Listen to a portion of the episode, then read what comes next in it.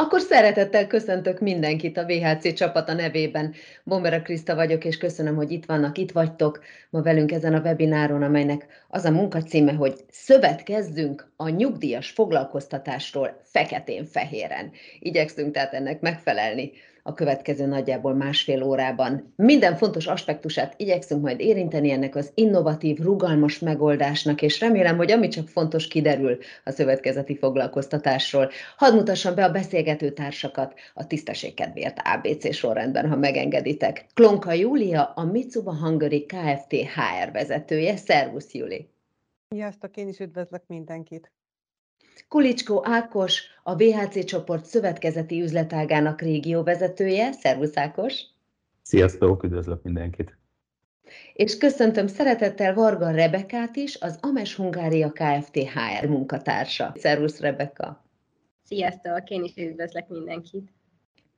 Hogyha megengeditek, akkor azt gondolom, hogy érdemes talán a lehető legtávolabbról indulnunk, azzal kezdenünk, hogy egyáltalán miért különösen fontos, vagy különösen aktuális, vagy különösen hasznos a nyugdíjasok foglalkoztatásáról beszélgetnünk. Nézzük meg az adatokat. Azt hiszem, hogy senkinek nem mondok semmi újat azzal, hogy a legtöbb jóléti társadalomban, így Magyarországon is a munkaképes fiatalok száma egyre kevesebb, a nyugdíjasok aránya egyre nagyobb, vagyis úgy szoktuk ezt mondani, ugye, hogy el, elöregedő társadalomban élünk, amelyben az idős emberek, hál' Istennek, egyre több idejüket töltik mindenféle aktív pihenéssel, de egyre több idejüket töltik továbbra is aktív munkával. Úgyhogy hadd közelítsek először a nyugdíjas polgártársaink irányából, hogy vajon a nyugdíjas években szerintetek a munka a legtöbbeknek ma anyagi kényszer, vagy szabad választás, egyszerűen a feladatokkal teli élet folytatása, vagy egyfajta szociális igény, a társaság igénye, vagy mindegyik. Mindhárman különböző iparágakból vagytok most jelen ebben a beszélgetésben, ezért hát nagyon kíváncsi vagyok a választotokra, a tapasztalataitokra, a nyugdíjas kollégák foglalkoztatása kapcsán. Júlia, Rebeka, hadd kezdjen veletek, és aztán Ákos egy kicsit távolabbról, még több iparágat ismerve tud erre reflektálni. Júlia? Köszönöm. Én az autóipar aspektusából ö, tudok erre választ adni. Én azt gondolom, hogy amiket említették, Kriszta, mindegyik benne van. Tehát ö, azoknak nyugdíjkiegészítés, akik viszonylag alacsonyabb bér ö, sávról mentek nyugdíjba, de ugyanakkor mindenképpen egy nagyon jó elfoglaltság is arra, hogy ne egy olyan átmenet legyen a nyugdíjas években, hogy az egyik nap még dolgoztam, és holnaptól pedig már gyakorlatilag nem tudom, hogy mit kezdjek magammal. Tehát ennek egyébként azt gondolom, hogy mentálhigiénés szempontból is nagyon fontos, és nagyon ö, sok ö, hasznos aspektusa van, amit mindenképpen szerintem figyelembe kell venni. Nagyon szépen köszönöm, többet és több oldalról fogunk még erről később beszélgetni. Köszönöm a gyors kondenz választ. Rebeka? Én is hasonlóképpen mondanám, mint amit a, te is megfogalmaztál az első két pontban, hogy egyrészt megélhetés szempontból, hiszen, ahogy Júlia is mondta, nem sokan úgy mentek nyugdíjba, hogy éppen a, a, az aktuális um, um, idősávoknak megfelelően, uh, illetve másrésztre, amit én jobban ki szeretnék emelni, ez a közösséghez való tartozás, mert ahogy uh, mi is láttuk meg, ahogy tapasztaltuk, majd erről később úgyis bővebben fogunk beszélgetni, de nagyon sokat számít, hogyha mondjuk valakinek mondjuk a társa nem él már, vagy a, a családjától távol van egy kis vidéki kisvárosban, akkor nem biztos, hogy uh, ő otthon le tudja úgy magát foglalni, úgy, úgy, hogy ez kielégítő legyen, úgyhogy én inkább ezt mondanám, hogy hogy fontos ez a, a társas lét, és hogy itt közösséget tudnak egymással alkotni. Hmm, nagyon szépen köszönöm. Ákos, te ismered talán a legtöbb irányból ezt a foglalkoztatást. Hát így a végére maradva azt gondolom, én kerültem így a legnehezebb helyzetbe, mert újat nem fogok tudni hozzátenni. E, valóban e, három indítatását tudjuk megkülönböztetni, hogy jól elhatárolni, ugye egyrészt az említett anyagiak, másrészt pedig tényleg az a, az, a, az igény, hogy ők hasznosnak érezhessék magukat a társadalomba, és hogy ők nem egy felesleges emberekké válnak, ez, ez nagyon fontos, illetve az a szociális igény, hogy, hogy legyen kihez tartozni és kötődni, és tudjanak egyáltalán kommunikálni valakivel, ahogy a Rebeka is említette, van, aki egyedül él, ugye ez, ez nála teljesen érthető dolog. Egyébként, Ákosom, tapasztalatod alapján van még bármi más előny, amit hozzátennél időskörű munkavégzés szempontjából nyugdíjasok számára, ahhoz képest, ami miatt esetleg eredetileg visszamennek dolgozni, ilyen járulékos előny, és most már mindjárt arról is beszélünk sokat persze, hogy mik az előnyök a munkáltatóknak. Mindenféleképpen itt egyértelműen megfogalmazható az, hogy ugye ezek a nyugdíjasok, akik rajtunk keresztül dolgoznak különböző megbízók oldalán, így alapvetően az hagyja őket, hogy nem feltétlenül szeretnének heti negyven órában munkát vállalni. És azt látjuk, hogy az a megbízó, aki erre nyitott, és az a, az a foglalkoztató, aki erre hajlandó és képes elengedni azt, hogy heti negyven órában gondolkodjon, ott nagyon jól érzik magukat a nyugdíjasok, és nagyon nagy számban tudunk helyből munkaerőt biztosítani. Azért azt meg kell említeni, hogy ahogy a felvezetőben fogalmaztál, a társadalomnak talán a legszélesebb rétege, ott a legszélesebb a korfa, és beszélünk durván két egész négy millió nyugdíjasról Magyarországon. Azért ez egy nagyon jelentős szám, hogyha ezt vetjük össze az aktív munkát vállaló réteggel, akkor azért azt látjuk, hogy egy nagyon komoly volument képvisel. Nyilván nem mindenki alkalmas már fizikailag, szellemileg arra, hogy munkát vállaljon, főleg nem heti negyven órában.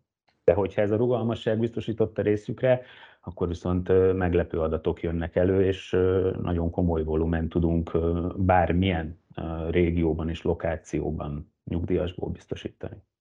Vissza fogunk még erre térni, most nagyon fontos dolgot említettél többször is, a negyven órás munkavállalással szemben a rugalmasság igényével, hiszen az egy dolog a munkáltató irányába, hogy rugalmas munkavállalásról beszélünk, de ugyanolyan empatikusnak és rugalmasnak kell ő, ő neki is lennie, aki alkalmazza a nyugdíjast. Júlia erről nagyon érdekes és fontos történeteket mesélt, de egy picit nézzük meg a túloldalról is. Hadd kezdjem akkor most veled, Júli. Nézzük meg közelebbről, hogy milyen konkrét pozíciók betöltésére volt vagy van példa, például nálatok nyugdíjasokkal, és hogy vannak-e, hozzád fűzném rögtön a következő kérdést, olyan további munkakörök, pozíciók, amikre még keresnétek nyugdíj után csatlakozó vagy visszacsatlakozó kollégákat?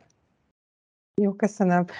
Nálunk alapvetően kékgaléros foglalkoztatás, tehát üzemi, fizikai környezetbe foglalkoztatunk nyugdíjas munkavállalókat, akik közül egyébként többen a mi saját munkavállalóink voltak korábban, elmentek nyugdíjba.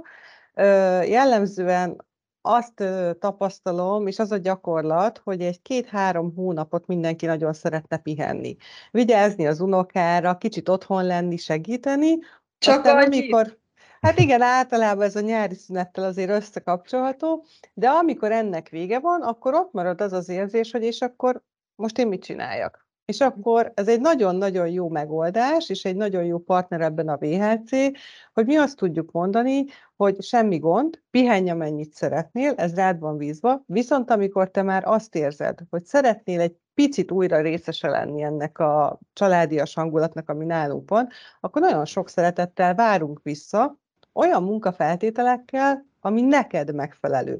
Tehát itt nagyon fontos azt kiemelnem, hogy amikor nyugdíjas foglalkoztatásban gondolkodik egy munkáltató, akkor azt a lámpát magáról fordítsa át a munkavállaló oldalára, és hagyja meg azt a szabadságot, hogy ő szabja meg azokat a feltételeket, ami számára komfortos. Ugyanis egy, egy senior, egy idősebb ember számára még fontosabb ez a munka-magánélet egyensúlya, és sokkal ö, nagyobb ö, előtérbe, vagy sokkal inkább előtérbe kerül a magánélet, hiszen unokák vannak, gyerekek vannak, akikről gondoskodni kell, vagy még egy ö, idősebb családtag, akit ápolni kell.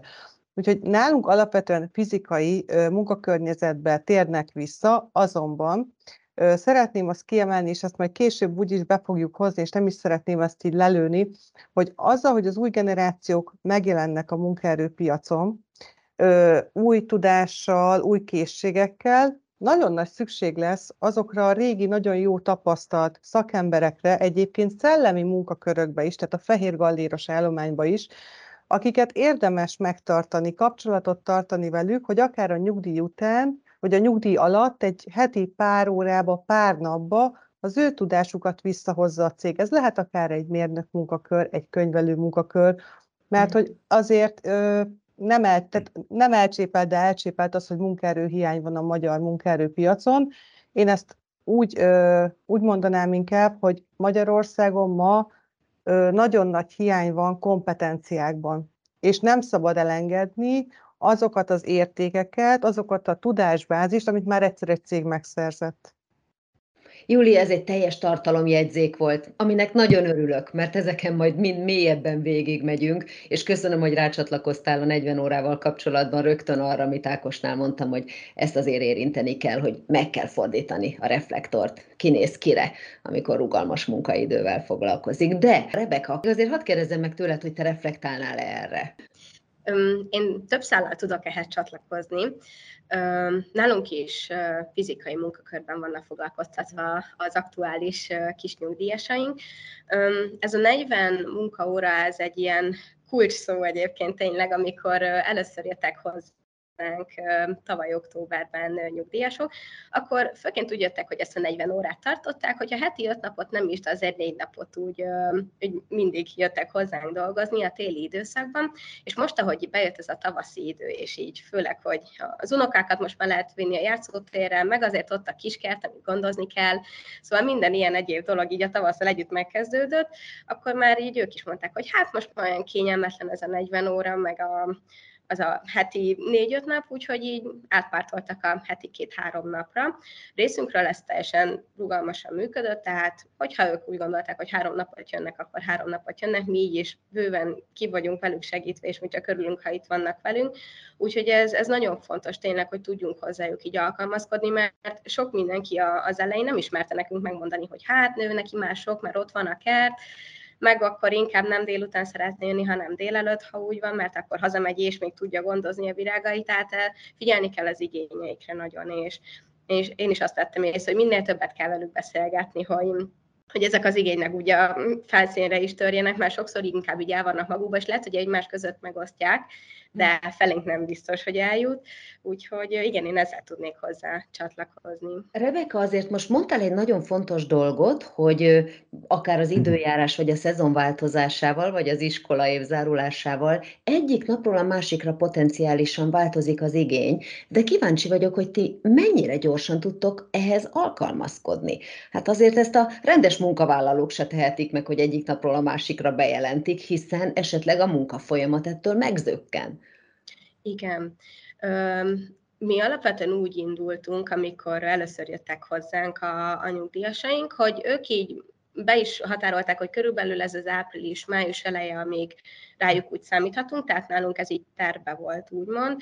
Viszont mi is úgy egyszer csak így felúcsottunk, hogy itt van már ez a, a május, és hogy hát már nem fognak jönni hozzánk annyit, és van egyébként olyan, aki csak lecsökkentette a, a munkanapjainak a számát, de van olyan nyugdíjasunk is, aki azt mondta, hogy most jól esne neki egy három-négy hét pihenő, vagy akár vagy egy, egy két hónapos pihenő, úgyhogy részünkről is igazából nem tudunk egyik hétre a másikra nyilván ilyenkor váltani, szóval elő kell ezt készíteni, meg ezért mondtuk is nekik, hogy mindenképpen, hogyha terben van náluk ez a váltás, akkor arról kommunikáljanak velünk, meg többször rákérdeztünk, szóval ezt megelőzte egy ilyen felmérés.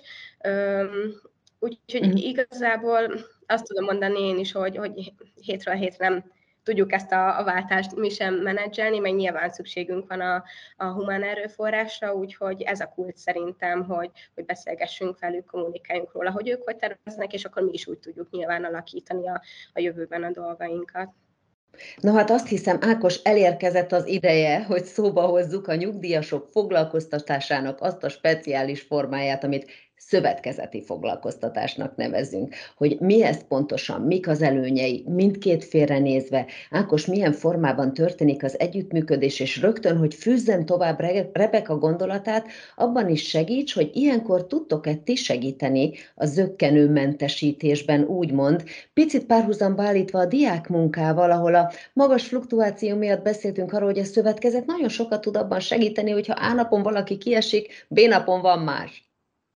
Igen, egy picit megszólító is éreztem magam itt Rebeka szavait hallva. Ugye nyilván itt a szolgáltatónak, itt nekünk van felelősségünk ebben, és ez természetesen nekünk sem meglepő. Tehát egyrészt tisztában vagyunk az ő igényeikkel, felmérjük ezeket, és gyakorlatilag mi is rákészülünk ezekre az időszakokra. Egyébként a május ez pont az az időszak, amikor váltás történik. Behoznék ide tényleg egy olyan dolgot, ha már így a, a diák foglalkoztatást így szóba hoztad, hogy ez a két szolgáltatás szövetkezeten keresztül egymásnak komplementere. Tökéletesen kiegészítik egymást, akár időszakokat tekintve, tehát a, a, a naptári hónapokat nézve, illetve adott esetben a, a napszakokat tekintve is. Ugyanis szorgalmi időszakban a nyugdíjasok, ahogy a Rebeka említett, és így fel is vázolta, nagyjából ez a szeptembertől májusig tartó időszakban egész nagy számban állnak rendelkezésre, és szeretnének munkát vállalni. Aztán, amikor jön a szünidő, akkor gyakorlatilag a nyugdíjasok elkezdenek a kisebb unokákra vigyázni, jön a kertészeti feladatok, egyebek, amikkel elfoglalják magukat, és ilyenkor jön az, hogy lehetőségünk adódik akár diákokkal pótolni. És ezért nehéz egy picit átmenetileg pontosan ez az időszak, hiszen még a diákok az iskolapadban ülnek, bár már elkezdenek érdeklődni, és a nyári időszakban ők azok, akik ezt a stafétát át tudják venni, és nagyobb számban állnak rendelkezésre. És a kérdésedre is válaszoljak, hogy itt a szövetkezeti keret Egy, egy nagyon rugalmas foglalkoztatási keretet biztosít.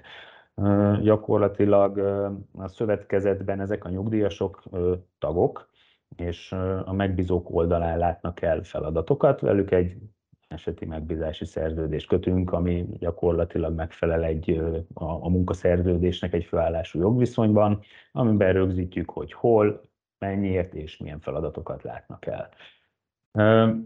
Lényegében ennél rugalmasabb megoldás Magyarországon jelen pillanatban nem létezik, függetlenül attól, hogy most a neve, ha nem is a legmodernebb, mint szövetkezet, de mégis egy nagyon modern foglalkoztatási forma. Mondanád azt egyébként, Ákos, és aztán szeretnék a reflexióira térni Júliának és Rebekának, hogy ez egy egyre népszerűbb és egyre gyakrabban alkalmazott foglalkoztatási forma Magyarországon, vagy volna még benne bőven potenciál? Tudnak róla elég sokan? Én azt gondolom, hogy bőven van benne potenciál. Tehát, hogy az a bázis, amiről beszéltem, hogy van két egész négy millió uh, nyugdíjasunk, Ez egy, ez egy hatalmas potenciál. Ha csak azt mondom, hogy a tíz százaléka az, aki még mindig aktív és fizikailag alkalmas, és ezzel azt gondolom alá is lőttem, akkor nagyon nagy merítésünk van. Igen, a népszerűsítése az egy nagyon fontos feladat, és tényleg azt gondolom, hogy, hogy talán úgy a legkönnyebb népszerűsíteni, hogy ezeket a rugalmas kereteket biztosítjuk. És azért is egyébként népszerű emellett, mert munkaerőhiányról beszélünk, és ez a munkaerő viszont bármely lokációt nézem az országban, ez helyben áll rendelkezésre. Őket nem kell különösebben mozgatni, ha csak most a beszélgető partnereimre gondolok, akár Szent Gotthard, akár Salgótarján nem a legegyszerűbb lokáció munkaerő biztosítása szempontjából, és mégis sikerül a megfelelő mennyiség és minőségű embert megtalálni. Ahogy mondtad, mindkét hölgy olyan helyről érkezett ebbe a beszélgetésbe, ahol feketeöves a feladat, és fogjuk Abszolút. Ezt még érinteni. Csak először Júlia, Rebeka, Júlia, hadd kérdezelek arról, hogy vissza tudod-e ezt igazolni még egy pillanatra, ennél maradva, amit az Ákos mondott, a tapasztalatodban, hogy komplementere egymásnak a diák és a nyugdíjas. Abszolút. Tehát egy az egyben egyetértek ezzel, és a gyakorlati tapasztalatom is az elmúlt évekből már ezt mutatja, hogy gyakorlatilag a szorgalmi időszakban a nyugdíjas foglalkoztatás, tehát az iskolai szorgalmi időszakban a nyugdíjas foglalkoztatás sokkal erősebb. Ott a délelőttös műszakot száz százalékban szinte nyugdíjasokkal lehet lefedni. Délután vannak olyan diákok, akik egyébként esetleg tudnak munkát vállalni. Azonban a jó idő, ahogy beköszönt, és az érettségig lemennek, érettségi szünet után megkezdődik az, hogy gyakorlatilag nálunk a saját dolgozóink már tudják azt, hogy nálunk van ilyen foglalkoztatás, és ők ajánlják az ő gyerekeiket. Mm. És vé há cén keresztül ők eljönnek hozzánk nyári munkára. Tehát azért ennek egy kettős, nagyon jó hatása van. Egyrészt a saját dolgozóink családját tudjuk ilyen formán támogatni, másrészt a cég irányából pedig a lojalitás az továbbra, tovább is tud nőni, hiszen több szálon kötődik hozzánk a család. És a harmadik, ami szerintem nem elhanyagolható, az, hogy én azt tapasztalom, hogy ahol a, a gyerekek azt látják, hogy a szülők dolgoznak, akkor ők később sokkal jobban beilleszkednek a munkaerőpiacra. Tehát abszolút komplementerei visszatérve a nyugdíjas és a diák foglalkoztatás egymásnak. Nagyon sok szempontból, és az egyik legfontosabb szempont az, az az idő, amikor ők rendelkezésre tudnak állni. És hozzátettél egy tágabb, absztraktabb társadalmi értéket is, a munkamorál átadását. Ez abszolút fontos, és, és még ha ezt így érintettük, akkor mindenképp szeretném azt kiemelni, hogy egyébként özdolgozói szinten rettenetesen jó hatása van a nyugdíjas foglalkoztatásnak. Tehát ezek az emberek, akik nyugdíjas foglalkoztatás keretében visszajönnek, vagy idejönnek hozzánk dolgozni, hozzák az ő élettapasztalataikat, az ő élethez való hozzáállásukat, az élettörténeteiket. És ha ennek hagyunk teret, hogy ők ezt megosszák, akkor az egy nagyon jó hatással lesz a teljes szervezeti kultúrára. Hmm. Erről is szeretnék még veletek egy kicsit részletesebben is beszélni, de akkor menjünk bele a részletekbe, a konkrétumokba. Rebeka, akkor most hadd kezdjem veled. Nálatok hogyan, miben, mire nyújtott megoldást a szövetkezeti foglalkoztatás? Konkrétan milyen pozíciókban tudtatok, tudtok, vagy még tudnátok nyugdíjasokat foglalkoztatni pár konkrét példán keresztül? Hmm, hát, ahogy már szó volt róla, egy eléggé kisváros vagyunk, úgyhogy ö, elég nehéz itt most jelenleg ö, főállású munkaerőt találni, úgyhogy nekünk a legjobb kor jött, hogy, ö, hogy van ez a lehetőség, és tudnak hozzánk jönni a nyugdíjasaink. Ö, mi főként két ö, fizikai munkakörben foglalkoztatjuk őket, a hölgyek számára nyitott jelenleg most a, a minőségellenőri pozíció, tehát őket főleg ott tudjuk foglalkoztatni, a férfi társaikat pedig, aki tényleg még, még erőteljében van, és aktívabb, őket pedig a, a gépek mellett tudjuk igazából alkalmazni. Szeretik is, én, én úgy gondolom, meg az volt így számunkra is a visszajelzés, hogy amit csinálnak, ők azt teljes szívvel, lélekkel csinálják, és amikor ők bejönnek, akkor számukra ez nem muszájból történik, hanem ők azért csinálják, mert, mert tenni akarják ezt. Úgyhogy ez egy nagyon pozitív dolog volt így látni, amikor el, elkezdtünk így tényleg egyre több nyugdíjast foglalkoztatni nálunk. Illetve, amit még Ákos említett, ez a, a szövetkezeti foglalkoztatás. Itt szeretném kiemelni, hogy ez egy nagyon-nagyon jó dolog abban a szempontból is, hogyha ők szeretnének és képesek arra, akkor ők tudnak hozzánk jönni heti negyven órában, egész hónapban. És nincsen ez korlátozva, mint mondjuk egy egyszerűsített foglalkoztatásnál ez a maximum tizenöt napos bejelentés. Ők tényleg tudnak jönni, hogyha szeretnének. Persze nem muszáj, ahogy említettük is ezt a rugalmasságot, de hogyha részükről ez így felmerül, akkor mi tudjuk őket így foglalkoztatni. Hú, de úgy fontos, amit most mondtál. Igen, ezt kiemelném. Tehát, hogy ugye van az egyszerűsített foglalkoztatás, aminek sokkal szigorúbbak, szűkebbek a keretei, mint a szövetkezeti foglalkoztatásnak. Így van, úgyhogy ez adminisztratív szempontból is egyébként szerintem mind a vé há cé-nak, mind nekünk sokkal könnyebb, illetve a nyugdíjasainknak is ez teret ad tulajdonképpen, nem kell számolgatni azokat a napokat, hogy ma még tudok jönni, de akkor holnap már nem. Úgyhogy ez egy nagyon pozitív dolog. Illetve még itt hozzátenném azt is, hogy nálunk ugye három műszakban működik jelenleg a termelés, úgyhogy ők itt meg tudják választani, hogy ők forognának ebben a három műszakban, ahogy éppen kényelmes, vagy mondjuk fixen délelőtt jönnének, vagy fixen délután. Meglepő volt egyébként, hogy sok olyan nyugdíjas hölgy dolgozik most jelenleg nálunk, akiknek inkább a délutáni órákban megfelelő, és ők kiválasztották, hogy ők hétfőtől péntekig délután jönnek, és ez is jó, hogy tudunk velük tervezni. Tehát, hogyha ők azt mondják, hogy ők fixen ezt a műszakot választják, akkor szinte már nem is kell őket a, a hétvégén megcsörgetni, hogy jövő héten akkor szeretne jönni hozzánk, hanem már ő jön, és csütörtökön vagy legkésőbb péntek délelőtt szól nekünk, hogy ő jön, ami akkor jövő héten. Szóval ez egy annyira jó látni, hogy tényleg, hogy, hogy ők is ilyen rugalmasan állnak hozzá, és hogy van neki tér így a, a szövetkezeti foglalkoztatáson keresztül. És ha már munkamoráról beszéltünk, ha felhívják őket és mondanak valamit, az úgy is lesz. Igen, ez így van. Bocsánat, hogy közbeszólok itt ezen a ponton, de... Bárkor kérlek, tedd meg! De tényleg azt gondolom, hogy talán a legnagyobb érvünk, mikor egy szol, ezt a szolgáltatást egy új partnernél bevezetjük, az pontosan ez, hogy ki kell próbálni, ugyanis felüdülés az a hozzáállás, amit tapasztalnak a há er esek, a cégek, hogy mennyire megbízhatók a nyugdíjasok. Ők nem azt mondom, hogy száz százalékban, de amit ígérnek, az jellemzően úgy van. Az ő munkához való hozzáállásuk, az pozitív irányban tér el a magyar átlagtól. Mm. És ez, ez üdítő, és talán itt, amit Júlia említette, ehhez tudnék kapcsolni, hogy igen, ez, ez nagyon pozitív hatással van, azt gondolom, a közegre is.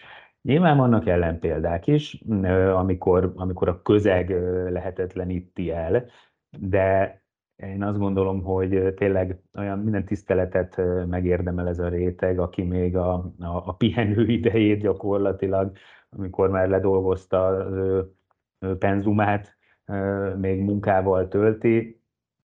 Azt gondolom, tényleg mindenkinek ezt tudom csak mondani, hogy ki kell próbálni, és mindenkit meg fognak győzni hozzáállásukkal. Júlia, nézzük, ti hogyan próbáltátok ki konkrétan, hogy működik? Nem kell, nem árulok ezzel senkinek el nagy titkot, amit említettél is, hogy azért tényleg Salgótarján egy ilyen viszonylag nehezebb rész Magyarországnak toborzás szempontjából. Tehát innen a fiatalok elmennek ide, nagyon nehéz új kollégákat idehozni, hiszen gyakorlatilag nehéz olyan dolgot felvillantani, ami bárki számára csábító. És hát nyilván bérben sem tudunk olyan béreket adni, mint mondjuk egy győri cég, vagy egy budapesti cég. Nekünk nagyon jó megoldás a nyugdíjas foglalkoztatás, és nagyon jó megoldás volt akkor is, amikor a Covid, illetve a félvezető hiány sokkolta az autóipart, és gyakorlatilag olyan ingadozásokat láttunk a tervekben, ami saját létszámmal nem lekövethető. Tehát, hogyha úgy tervezi meg egy há er es a létszámát, hogy mondjuk hagy benne a termelési trendnek megfelelő ingadozáshoz mérten egy flexibilitást, és azt mondjuk egy ilyen ö, rugalmas megoldással próbálja lefedni, akkor ezt nagyon könnyen tudja kezelni. Mert ugye ez a gyakorlatban úgy néz ki, hogy van egy előrejelzésünk, amit minden héten frissít az autógyár. És gyakorlatilag nekünk hetente kellene a saját létszámunkat ehhez belőni, ami lehetetlen. És csak és kizárólag ilyen rugalmas foglalkoztatási formákkal lehet lefedni az ingadozást.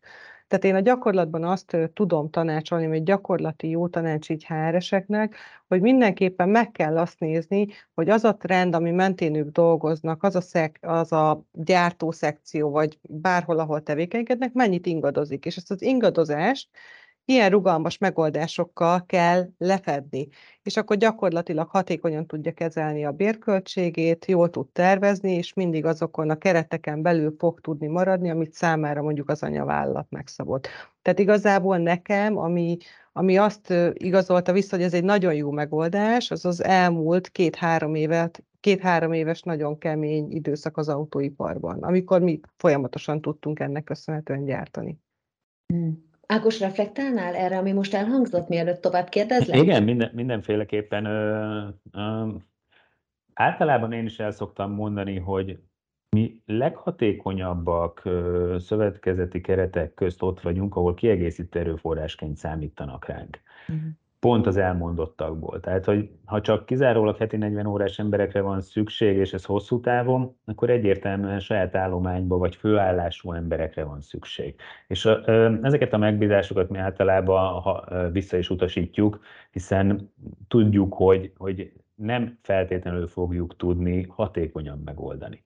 Nem ígérsz olyat, amit nem tudsz nyújtani. Te ez egyértelmű, ez egyértelmű, és azt gondolom, hogy túl az üzleti korrektségen az erőforrás nem, tehát hogy ha így erőforrásként beszélünk róluk, nem alkalmasak erre, és ennek nem is szabad kitenni. Nyilván vannak olyan átmeneti időszakok, azért azzal szoktunk szembesülni, hogy valaki átmenetileg egy hétig, két hétig meggyőzi őket, hogy igen, gyertek, legyetek szívesek, heti öt napban. Helyzet van. Ezek, ezek működnek. De egyébként ez nagyon érdekes dolog, hogy azt látjuk, hogy ahol a nyugdíjasokkal úgy bánnak, mint a saját állománnyal, és sajátként kezelik, és ahogy a Rebeka említette, igen, beszélgetnek velük, és pontosnak érzik magukat, ott elindul egyébként az, hogy ő minél többet szeretne jönni. Többször szeretne ennek a részese lenni, mert egyszerűen, egész, egyszerűen jól érzi magát, amellett, hogy pénzt keres. Őszinte szeretnék veletek lenni, amikor elkezdtem ezzel mélyebben foglalkozni, elkezdtünk egymással beszélgetni, én akkor döbbentem meg azon az információn, hogy dominánsan kékgalléros munkaerő, a nyugdíjas munkaerő. Kimondottan azt hittem, hogy fehérgalléros munkakörökbe van szükség, nagyon komoly, évtizedes tapasztalattal, tudással, készségekkel, és hát a, a fizikai erő limitáltságával, hogy ilyen szépen igyekezzek mm. fogalmazni. Úgyhogy azt hadd kérdezzem, Ákos, hogy milyen további feladatok ellátására ajánljátok más szektorban, más beosztásban, akár fehér fehérgalléros területeken a nyugdíjas munkaerőt? Nagyon széles a spektrum.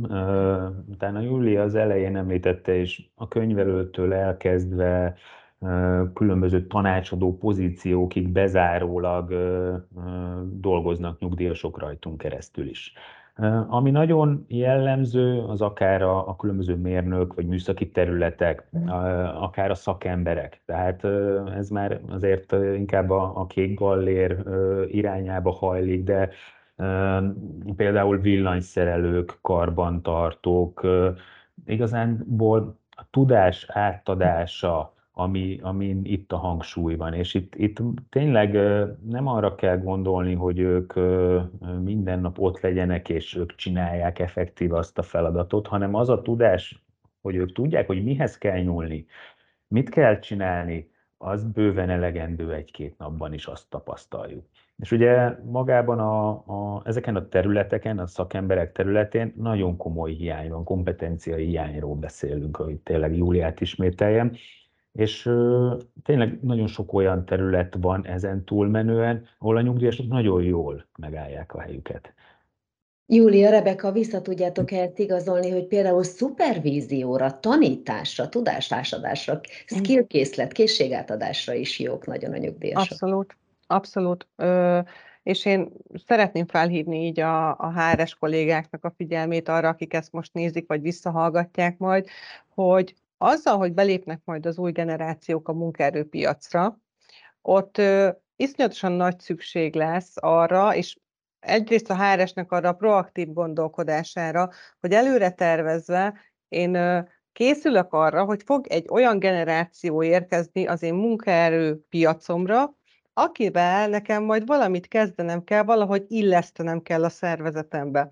És akkor visszacsatolva Ákosra, hogy mennyire komplementerei egymásnak, akkor behoznám itt azt a készletet, amivel ők rendelkeznek, hogy egyrészt jönni fog egy olyan generáció, akiknek a digitális tudása meghalad minket, akik már nem ebben a közegben szocializálódtak, amiben mi, és egy olyan generáció fog lassan kitávozni a munkaerőpiacról, akik viszont az élettapasztalatukkal, a munkához való hozzáállásukkal, a szervezethez való lojalitásukkal tudják finomítani ezt a generációt, illetve ők is tudnak tanulni ettől az új generációtól. Tehát mindenképpen azt gondolom, hogy ezt nagyon fontos együtt kezelni. És az is nagyon fontos, hogy a szervezetek készüljenek arra, hogy a kollégák előbb-utóbb el fognak oda jutni, hogy ők majd nyugdíjba mennek. És ez egy nagyon jó megoldás, hogyha mi már azt kommunikáljuk, hogy az elkövetkezendő időszakban elérsz a nyugdíjhoz, és amit az elején is említettem, számítunk a tudásodra, számítunk a tapasztalatodra, és számítunk arra, hogy gyakorlatilag, mint egy ilyen tanácsadó, akár gyere vissza a szervezetbe, és segítsél nekünk abban, hogy ez a tudás ne vesszen el, és add át a következő generációknak. És milyen érdekes lehet különösen az olyan kollégák halmaza, akik a cégtől mennek el és jönnek vissza, hiszen az újak, a fiatalok látják a progressziót, a jövőt, ők pedig látják a múltat, igen, például akár a cégét. Igen, nálunk ez egyébként abszolút meg is van. Tehát nálunk van olyan kolléga, aki a termelésben egy sorfeltöltő pozícióban dolgozott, van egy Zoli bácsink, aki elment nyugdíjba, és ő visszajött a vé há cén keresztül. És a kollégák imádják. Tehát, hogy ő, ő mindenkinek az Zoli bácsia, és ő közénk tartozik, ő ott van a céges karácsonyi bulin, és volt egy lehetőség, felajánlottam neki, hogy esetleg nem akar visszajönni saját állományba, és azt mondta, hogy nem. Tehát ő nem szeretne, mert hogy neki ez a fajta rugalmasság, hogy neki nem kötelező. Egyébként jön minden nap, de még sincs az a presszúra rajta, hogy már pedig neki minden reggel hatkor itt kell lenni, tehát ő mondhatja azt, hogy most akkor egy hétig én nem jövök, ez neki megéri ezt, és ez így neki tökéletes. Úgyhogy én azt gondolom, hogy ez mindenképp nagyon nagy előny a szervezetnek, tehát ez a legfontosabb, hogy ez a, ez a mentálhigiénés előnyt emelném ki. Egyre jobban tetszik nekem ez a szövetkezeti foglalkoztatási forma. Ákos? Tényleg csak annyit szeretnék ráfűzni, és már itt elhangzott, hogy ha Júlia így tanácsot ad a, a kollégáknak, és ez tényleg nagyon jól van így, én annyival egészíteném, hogy ezt nagyon érdemes tényleg megfontolni, hogy amikor el, elmegy nyugdíjba egy saját állományú ember, nagyon sokszor azt halljuk, hogy nem kíván maradni, mert belefáradt, és az ő fejében is az van, hogy hát heti negyven órában nem akarok. De, és itt jön be az, amit már tényleg nagyon sokszor lerágtunk ma, hogy engedjük el. A szövetkezeti keret biztosítja azt a rugalmasságot, ha kell, akkor heti két-három napban vagy, amikor igazán ott kell lenni, akkor tud jönni. És, és ott van, és biztosítja azt a folytonosságot kevesebb időbe. Hm. Rebeka, adja ez... már neked a szót, hogy te is a tapasztalataiddal fűz rá arra, ami eddig elhangzott. Én abszolút egyetértek ezzel. Én egy személyes példát szeretnék még ezen keresztül megosztani, ez nem is most jelenleg nem a, a céghez kapcsolódik. Még azt szeretném megemlíteni, hogy a, az én nagypapám is gépésztanulókat oktatott még egy pár évvel ezelőtt, most már ő is nyugdíjas, viszont ö, szerintem az az ő generációkra, generációjukra jellemző az a, az a lelkes oktatás, és szerintem ezt kár lenne kihagyni sok esetben, mert szerintem amik, ahogy ők tudnak oktatni, és olyan, olyan jól magyarázni, belemenni minden kicsi részletbe. Mi már kicsit felgyorsultunk, mi már más ütemben mozgunk, mint ők, és szerintem ez nagyon fontos tényleg, hogy, hogy visszahívjuk őket, és adjunk nekik lehetőséget arra, hogy azt a tudást, amit ők évtizedeken keresztül magukénak tettek és, és gyűjtötték, azt az hadd oszthassák meg attól függetlenül, hogy ők már nem mindennapi tagjai mondjuk egy ilyen szervezetnek, de én is tudom, hogyha most a, a papának felkínálnák ezt a lehetőséget, hogy ő valahova visszamehetne oktatni, heti negyven órában biztos nem vállalná, de két-három nap száz százalék, hogy ott lenne, és, és neki ez egy borzasztó jó érzés szerintem, hogy ő megoszthatja azt, amit ő egyszer elsajátított, szóval én tudok csatlakozni ehhez.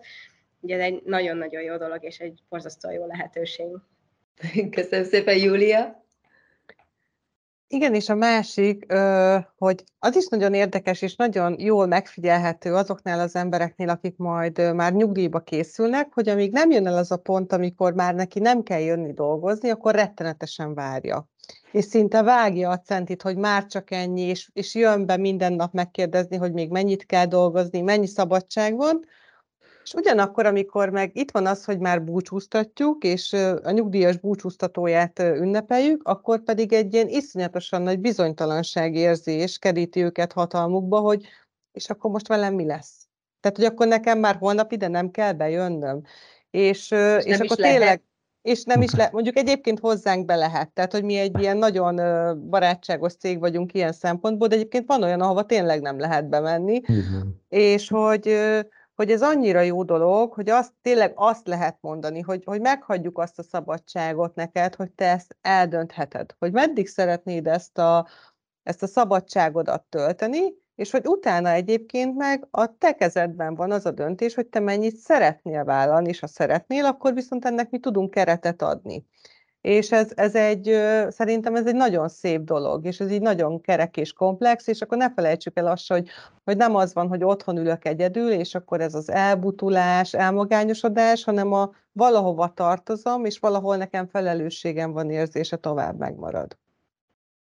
Azt ígértük a nézőknek a címben is, és a felvezetőmben is, hogy feketén-fehéren őszintén beszélünk. Most egy kicsit már csak a szépet nézzük. Nézzük meg a nehézségeket is, például a generációk közti együttműködésben, vagy a munkaadóval való együttműködésben. Hogyan lehet szerintetek elősegíteni, ha valakinek ilyen élménye van, vagy ettől tart? A nyugdíjasok és a meglévő dolgozói állomány között a zökkenőmentesebb együttműködést, jobb kommunikációt, a generációs különbségekből adódó nehézségeket, és lehet-e képzési, továbbképzési lehetőségeket nyújtani a nyugdíjasoknak ahhoz, hogy sikeresek legyenek egy-egy adott munkahelyen, vagy úgy általában a munkaerőpiacon, hogyha erre elszánták magukat. Nem is tudom, talán Ákos, te látsz rá az egész piacra legjobban. Kezdeném én. Alapvetően a, a, a generációnak a legnagyobb hátránya azok a digitális kompetenciáknak a részbeni hiánya. Nem mondhatom, hogy teljes egészében, de hát nyilván minél inkább haladunk előre a korba, egyre kevésbé találunk olyanokat, akik komfortosan állják meg a helyüket, vagy kezelnek akár egy számítógépet, vagy akár egy érintőképernyőt. Nyilván ezek a, az, egyik, ez az egyik legnagyobb szűrő. A másik, hogy az ő velük való kommunikáció, az sokkal több időt igényel, mint a fiatalabb generációkkal való kommunikáció. Egyrészt több figyelmet igényelnek, több időt igényel az ő megértésük, viszont azt látom, hogy ebből kifolyólag hálásabbak is. Tehát ugye a, a legnagyobb nehézséget talán a, egyrészt az elérésük, sok esetben nincs, nem adnak meg mobiltelefonszámot, tehát hogy kevésbé komfortosak ezzel, és hát ugye élik a mindennapjaikat, jönnek, mennek, bizonyos időszakokban lehet őket elérni, tehát hogy ez, ez szokott még esetleg ö, ö, problémát okozni. Közben az jutott eszembe, bocsánat, mindenkitől, aki fiatal a vendégeink között, hogy az idősek viszont megszokták, hogy kell kommunikálni, például szóban is, nem csak es em es-ben vagy chatben. Igen. Rebeka, Júlia? Hogy látjátok, volt-e ilyen élmények, helyzet, amit meg uh-huh. kellett oldani? Igen, én azt gondolom, egyetlen szó, ami a legfontosabb, az a transzparencia. Uh-huh. Egymás irányába. Tehát, hogy egyáltalán egy olyan nyugdíjasnak, aki mondjuk például még nem volt a mi gyárunkban, meg kell adni azt a lehetőséget, hogy ő egyáltalán eldöntse, hogy ő szeretne egy ilyen környezetben foglalkozni, vagy dolgozni, és ehhez nagyon jó gyakorlati módszer az a gyárlátogatás. Tehát, hogy mielőtt ő bemegy, és bedobjuk a mélyvízbe, jöjjön el, szánjuk rá az időt, menjünk körbe, nézzük meg. Ez a munka. Nem árulunk zsákba macskát, ezt kellene csinálni, menne. És ha nem, akkor nem kell megsértődni, mert akkor ott nem jött létre a win-win helyzet, és el kell engedni egymást. De szerintem ez egy fél-egy órában megszervezhető egy ilyen gyárlátogatás, és egyébként egy nagyon jó szűrő tud lenni. Tehát nem lehet Abszolút. Úgy átadni egy tájékoztatón, egy hirdetésben, hogy egyébként rá mi fog várni. Nyilván, ha egy korábban nálunk dolgozó jön vissza, akkor ott ez felesleges, hiszen ismeri a folyamatokat. De ö, én egyébként nem csak a nyugdíjasok, hanem bármelyik munkavállaló, legyen az nyugdíjas, legyen az saját állomány kölcsönzött, a legfontosabb az az, hogy tisztán, nyíltan kommunikáljunk, akkor is, ha valami nem jó. És lehess, legyen egy olyan környezet, amiben bátran el lehet mondani, hogy nekem valami nem komfortos. És ha ő ezt elmondja, akkor arra valóban szülessen intézkedés, és ne csak nyugtázzam. Mm. Nagyon érdekes, amit mondtál, köszönöm. Rebeka? Nekem is hasonlóak a tapasztalataim. Nagyon fontos, hogy ez a kommunikáció két oldalú legyen. Meg vágynak is rá szerintem, hogy, hogy kicsit beszélgessünk velük. Hogyha nem is arról, hogy éppen hogy megy a munka, vagy mit csinál, akkor csak megkérdezni tőle egy, egy teljesen hétköznapi dolgot, egy-két-három percben beszélgetni velük, és nekik ez már elkezdi kialakítani azt a, a bizalmi kapcsot, amire szükség van. De ez nagyon-nagyon fontos. Mi is tanulunk tőlük, hiszen nekünk sem mindig egyértelmű, hogy ők mit gondolnak. Sokszor azt éreztem így a legelején, hogy, hogy nem teljesen tudják kimondani, vagy nem akarják kimondani, amit ők gondolnak, sokkal szenzitívebbek, és érzelmesebben veszik azokat a dolgokat, amiket mondjuk egy másik munkavállaló mond nekik. Szóval erre nagyon figyelni kell. Úgy gondolom, hogy a saját munkavállalóinkat is erről tájékoztatni kell, hogy ők egy másik generáció, ők teljesen máshogy gondolják az adott dolgokat, lassabban kell nekik oktatni, tehát hogyha éppen egy új folyamatot sajátítanak el, akkor igenis ott kell velük lenni, és nem szabad őket kétségek közt hagyni, mert mert annál nincs rosszabb tényleg, amikor azon gondolkodnak, hogy ezt most jól csináltam, vagy nem jól csináltam, és míg mondjuk egy diák ezen könnyebben átgördül, hogy hát jól van, jól lesz ez így is, most ezt így csináltam meg, addig egy nyugdíjas dolgozó lehet, hogy három napig azon fog gondolkodni, hogy ő most ezt jól csinálta, vagy nem. Mm. És vannak, akik elmondják, de volt olyan nyugdíjasunk is, aki inkább magában tartotta, és hiába mentem oda, és kérdeztem meg, hogy biztos minden rendben van-e, mert láttam rajta, hogy nem olyan jókedélyű, mint amilyen szokott lenni, és csak mondta, hát nincsen semmi baj, és akkor a hétvégére kiderült, hogy mégis valamivel ő megbántódott itt a, a munka közepette, nehezebb őket szóra bírni, szóval rá kell szánni az időt, hogy kialakuljon ez a bizalom, mert, mert nagyon fontos, és lehet, hogy nem, nem fognak első körben velünk kommunikálni, hogyha valami problémájuk van, hanem inkább magukban tartják, és én azt mondanám inkább ilyen nehézségnek, hogy nem mindig kerül felszínre az ő gondolatuk, amit szeretnének. Milyen fontos, amit most mondtál, és ezt már az elején is mondtad, bele is tetted a bogarat a fülembe, hogy erre térjünk vissza, hogy hogy tanítjuk a fiatalabb generációknak az igénykommunikációt és a visszajelzés igénykommunikációt, és ez az idősebbekből még hiányzik, hiszen ezt nem kapták meg ajándékként egykor. Ákos egyébként, igen? Igen, egyetértek, abszolút. Bocsánat, még egy dolog, hogy amit így Rebeka már érintette, nagyon fontos, hogy ebben a generációban óriási a megfelelési kényszer. Tehát, hogy azt nagyon jól be kell lőni, hogy milyen feladatot adunk neki, mert hogyha túl nehéz, ő annak is meg akar felelni, és ő nem fog szólni. És képesek arra, hogy három napig csinálja, és mikor már majd beleszakad, inkább, inkább feladja, és azt mondja, hogy nem jön. Tehát, hogy ez ilyen... Viszont amivel egy picit közel lehet jutni hozzájuk, és én azt így tapasztalom, hogy ez a picit ez a storytelling oldaláról megközelítve, hogy beszélgessünk egy kicsit, és akár amit a Rebeka mondott, hogy a nagypapájáról, és akkor már van egy kapcsolódási pont, és, és van neki egy arc, akihez ő kötődik a cégben, de arra viszont ügyelni kell, hogy akkor minden nap szánjuk rá azt az időt, hogy meglátogassuk, megkérdezzük, hogy vagy, megy a munka, és akkor így fel lehet ezt oldani, csak hogy hogy vannak sajátosságai az idősebb generációnak. Abszolút, és igen, ezt erre ráerősítve, ugye ez az a szociális igény, ami, ami bennük elindítja azt, hogy munkát vállaljanak ismét. Összekötve egy a gyárlátogatásra azt tapasztaljuk, hogy amikor visszük ki őket egy-egy bejárásra, akkor akár legyen ez egy öt-tíz perces út, olyan életutakat tárnak fel előttünk, hogy döbbenet. Tehát nagyon meg tudnak nyílni, és nagyon vágynak arra, hogy, hogy megoszthassák az érzéseiket. És nagyon igaz, amit Júlia mond, többször tapasztaltuk, hogy ők bizony bármilyen feladatot, ha azt mondták, hogy úgy gondolják, el tudják látni, akkor ők abba beleállnak. És meg bele is feszülnek. Volt erre is példa sajnos, hogy igen,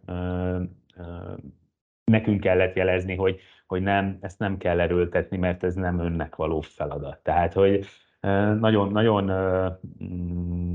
oda kell erre a részére figyelni, hiszen ők, őket tényleg nagyon nagy bizonyítás, megfelelési vágy hajtja.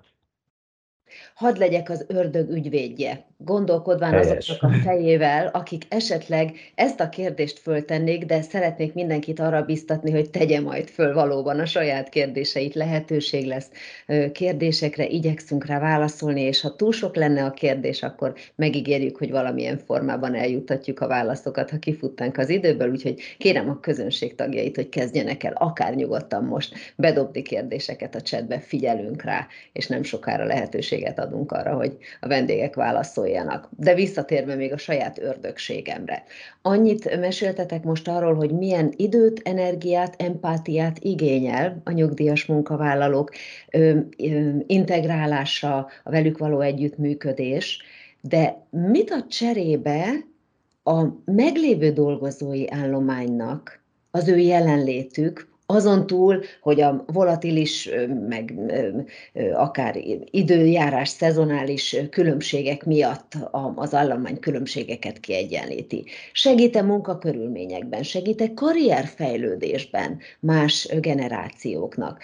az adott cég szervezeti kultúrájára, mindennapi működésére milyen hatással van. Hiszen az egyik, amit na, már nagyon sokszor említettetek, hál' Istennek a beszélgetésben, a nagyon fontos eltérő kompetenciák visszahozása, behozása, integrálása, az például biztos, hogy egy win. De mit adnak még ők hozzá?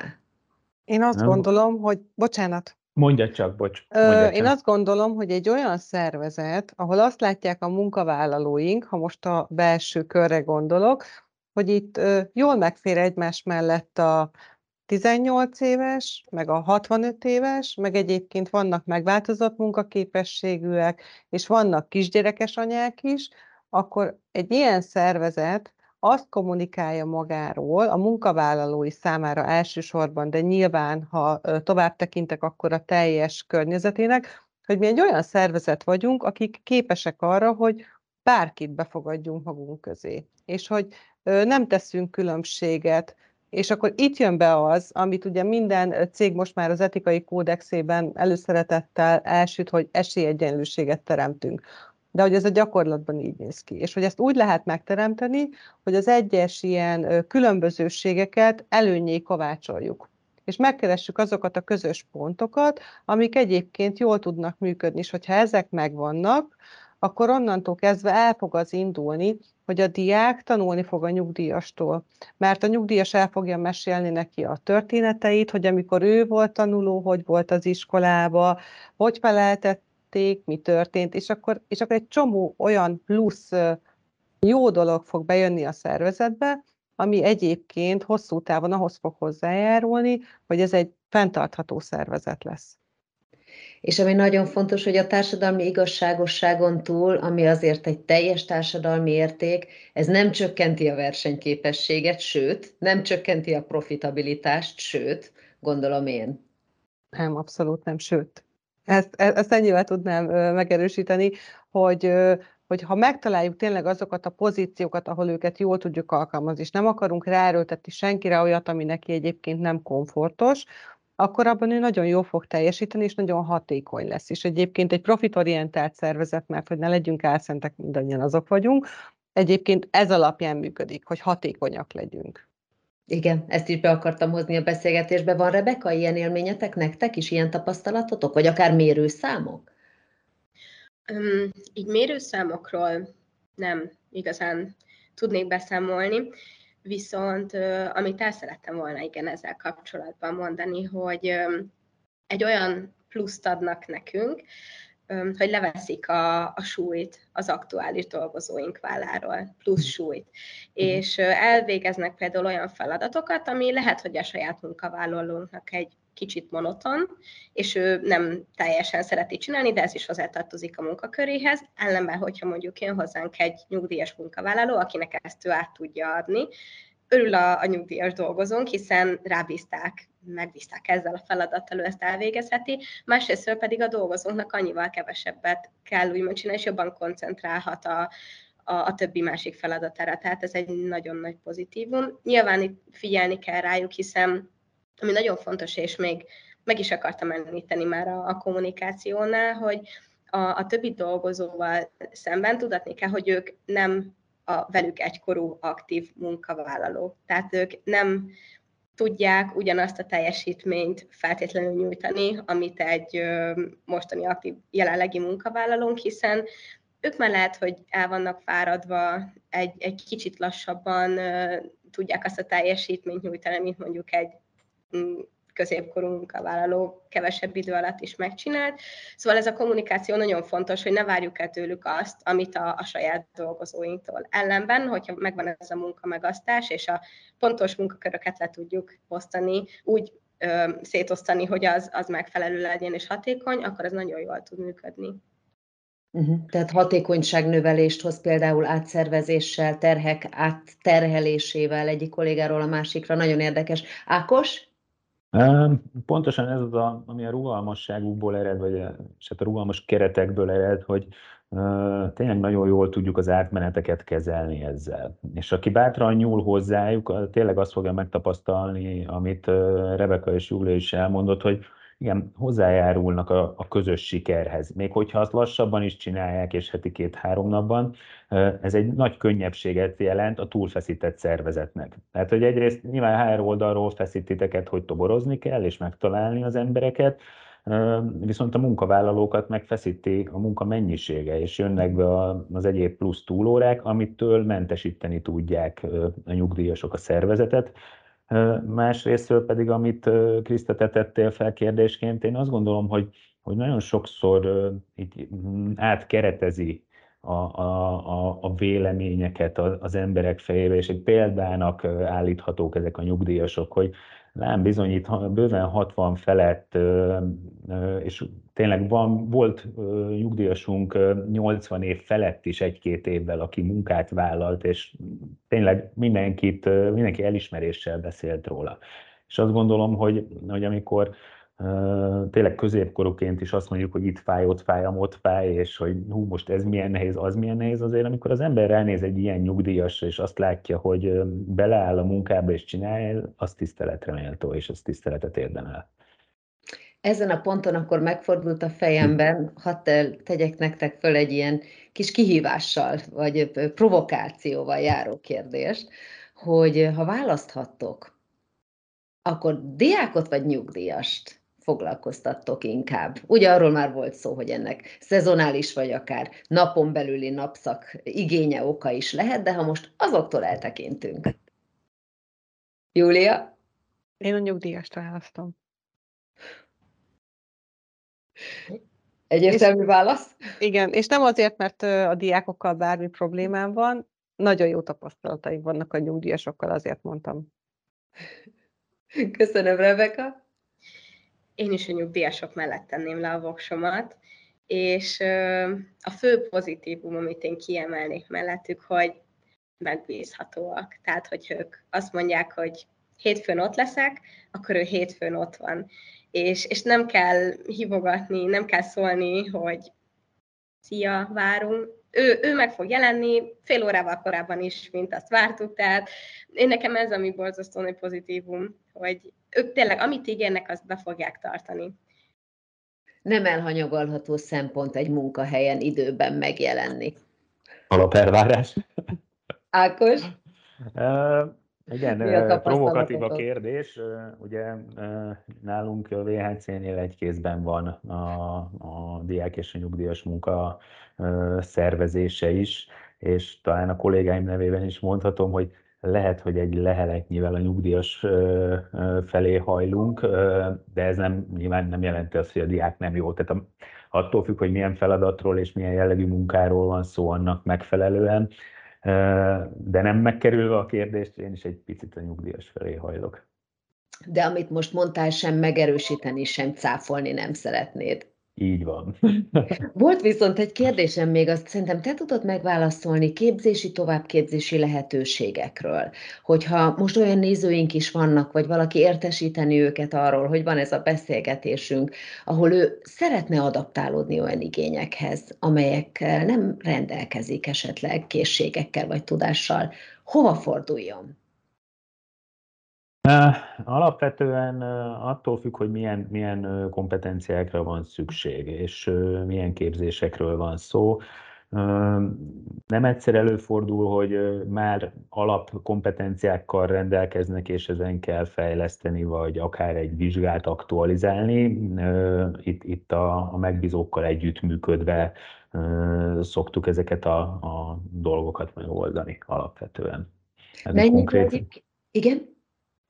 Most így konkrétumot nem fogok tudni megemlíteni. Lehet, hogy Júlia Rebeka azt mondja, hogy ezt a munkahely megoldja, tehát aktuális feladatokra, aktuális miniképzéssel, mikroképzéssel, vagy mentorálással segítetek. És itt hadd kérdezzek gyök, rögtön rá a toborzási folyamat hosszára is például. A tobor... Szeretnél, Júlia? Bocs, csak mert láttam... Nem, nem, nem, nem, nem, nem, nem. A, a toborzás az inkább a kommunikáció lassúsága miatt válik kicsit hosszadalmasabbá, mondjuk, mint a diákok. Ugye a diákokat sokkal inkább elérik a közösségi média felületeken és online. A nyugdíjasoknál ez kevésbé jellemző, bár már egyre inkább a Facebook az sokkal, már lehet, hogy kijelenthetjük, hogy a Facebook inkább a nyugdíjasok platformja munkaerő toborzás szempontjából, mint a diákoké. A diákokat inkább Instagram és TikTok és egyéb felületeken érjük el. Illetve, illetve a nyugdíjasokat offline. És ugye azért ennek vannak keretei, időbeli korlátai, ebből kifolyólag a toborzás, illetve hogyha mondjuk vezetékes számon lehet csak valakit elérni, azért ez lassabbá teszi a folyamatot. Júlia? De nem akkora a különbség. Nem olyan nagy. Hát ezt bentről nézve egyébként az autóiparban nekünk ugyanazt a képzést kell tudni biztosítani egy kölcsönzött, vagy egy temporari munkaerőnek is, mint egyébként a saját állományunknak. Ennek az az oka, hogy ugyanazt a minőséget kell, hogy tudja produkálni.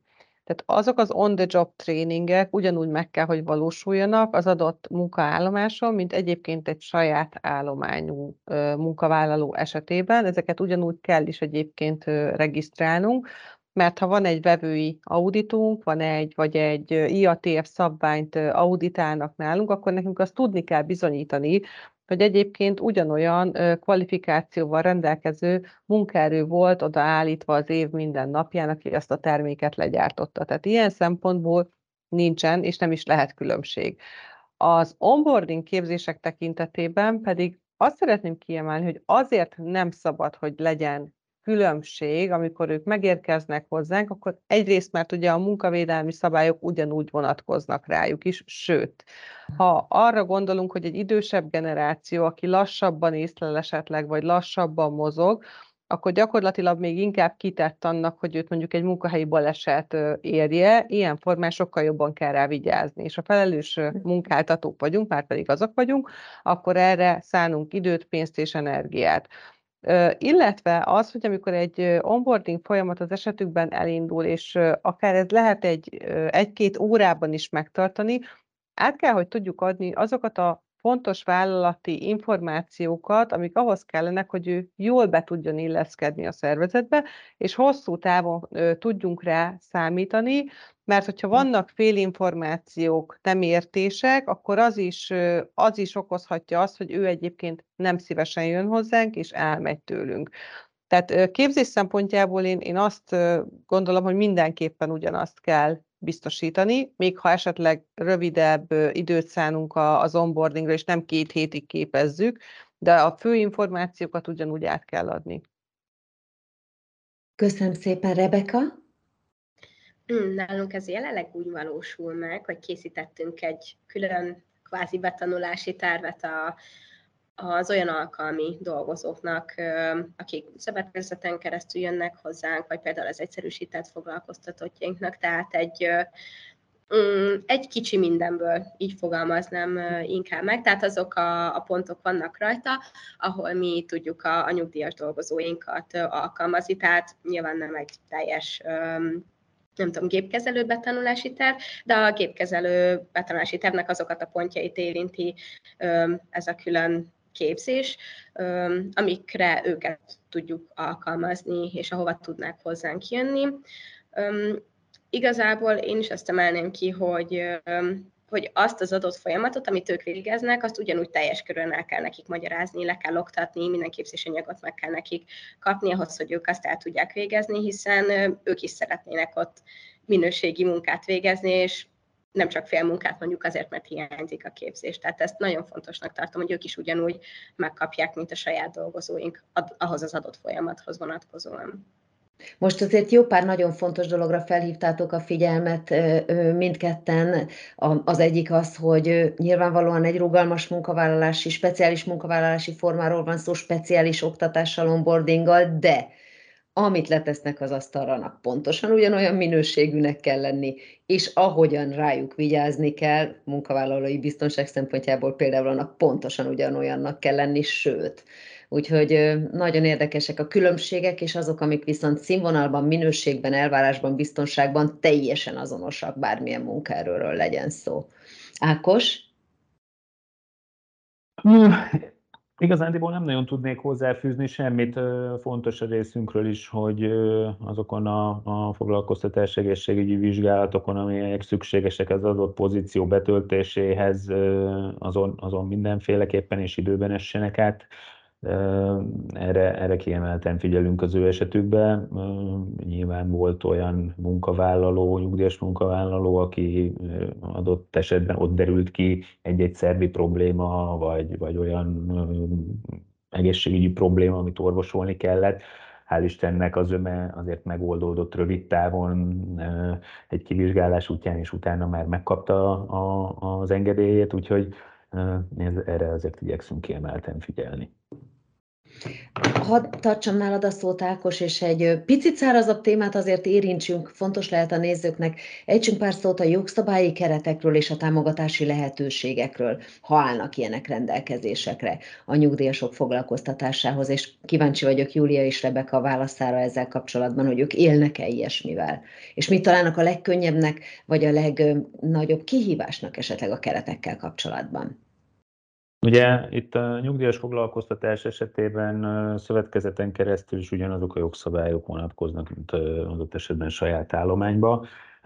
Kizárólag tizenöt százalék es zé á fizetésére kötelezettek a nyugdíjasok, ez kerül az ő bruttó jövedelmükből levonásra, illetve szövetkezeti jogviszonyban, így a rugalmas foglalkoztatási keret miatt betegséghez kötődően ugye nincs táppénzjogosultság, illetve szabadság.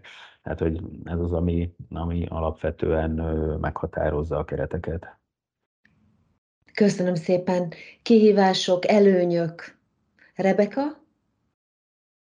Mm, amit Ákos mondott az előbb, az mindenképpen nagy előny, hogy náluk nincsen, nincsen táppénz, nem kell szabadságot elszámolni számukra, tehát ez egy adminisztratív könnyebbség. Mm, kihívásnak én igazából a, azt a részét mondanám, amikor toborozzuk őket. Tehát nyilván nem tőlünk indul a, a folyamat, de sokszor van olyan, hogy például besétál hozzánk egy-egy nyugdíjas, mert itt nálunk egyébként ö, ö, nagyon közvetlen kapcsolatban állnak egymással, sokan szomszédok, vagy ismerik egymást az unokák, tehát nagyon sok ilyen kis kapcsolati háló alakult ki, ezért előfordult már olyan, hogy csak úgy besétáltak hozzánk, és jöttek jelentkezni, és ilyenkor nyilván ez több időt vesz igénybe, amire mi felveszük az adataikat, meg továbbítjuk őket, mert kicsit nehezebb őket kezelni, mint mondjuk egy diákot, vagy egy egyszerűsített foglalkoztatottat, hiszen nehezebben érjük el őket, és sokszor volt olyan, hogy megadta a telefonszámát, de például nem jól, szóval inkább ezt tudnám kihívásnak mondani részünkről is, ezt a toborzás adatfelvétel részét. Júlia? Hát én előnyként mindenképpen el tudnám azt mondani, hogy semmiképpen nem terhel minket a hosszú toborzás kiválasztási procedúra, tehát egy picit ilyen szempontból fellélegeznek a há er esek, maximum részünkről egy adattovábbítás van, vagy pedig egy egyeztetés arra, hogy bemutatják a hozzánk érkező nyugdíjast, eljön gyárlátogatásra. Én azt gondolom, hogy az is óriási nagy előny, amit a Rebeka említett, hogy gyakorlatilag a nyugdíjas foglalkoztatás esetében hónap végén összegyűjtjük a jelenléti éveket, elküldjük a vé há cés kapcsolattartónknak, aki készít egy számlamellékletet, átellenőrizzük, és gyakorlatilag ennyi feladatunk van vele, majd jogosítjuk a számlát, hogy lehet utalni. Tehát ilyen szempontból ez is egy óriási előny, és egyébként az is nagyon előny, nyilván én a saját cégem esetében tudok nyilatkozni, hogy amikor van egy nagyon szigorúan szabott labor cost terv, egy bérköltségterv, bocsánat, akkor itt ez nem a bérköltségnek a része. Tehát van egy olyan létszámunk, akire nincsen bérköltségünk. És ez hmm. óriási előny. Tehát adózási vagy egy cég financiális szempontjából ez egy jó megoldás arra, amikor egy nagyon mereven szabott bérköltséget kell tartani, mégis szükségünk van extra munkaerőre. Ja, alapvetően, jaj, bocsánat, ja, alapvetően ezeket a, a terheket mi magunkra vállaljuk, és értelemszerűen ugye, ezeket az elszámolásokat, a bérszámfejtést, a bérek utalását, ezt a vé há cé végzi. Ehhez tudnék még én is csatlakozni, amit Júlia említett, a legjobb szóra, hogy gördülékeny. És tényleg itt igazából annyi dolgunk van, hónap végén, hogy mindegyik dolgozónak letöltjük a jelenléti ívét, továbbítjuk az adott kollégának, kapcsolattartónak, és mi készen visszakapjuk végül is a teljes számfejtést. És nekünk nincsen dolgunk vele igazából, tehát adminisztratív szempontból ez egy nagyon nagy könnyebbség számunkra, hogy tulajdonképpen tényleg csak a jelenléti éveknek a, a letöltése, és később a számla melléklet ellenőrzése, ami mi feladataink közé tartozik, és minden mást átvállal tőlünk a bé há cé, tehát ez egy nagyon nagy előny. Hát azért elég sokoldalúan kiderült szerintem ebből a beszélgetésből a sokszögű win-win-win azoknak a szereplőknek a viszonyában is, akik most itt hát együttműködő partnerként is szerepeltek a beszélgetésben, és azoknak a kollégáknak, munkatársaknak, vagy foglalkoztatottaknak, hogy pontosan fogalmazzak a viszonyában is, akik a beszélgetésünk főszereplői, főhősei voltak most. Köszönöm szépen a vendégeknek, hogy itt voltak, köszönöm nektek a beszélgetést.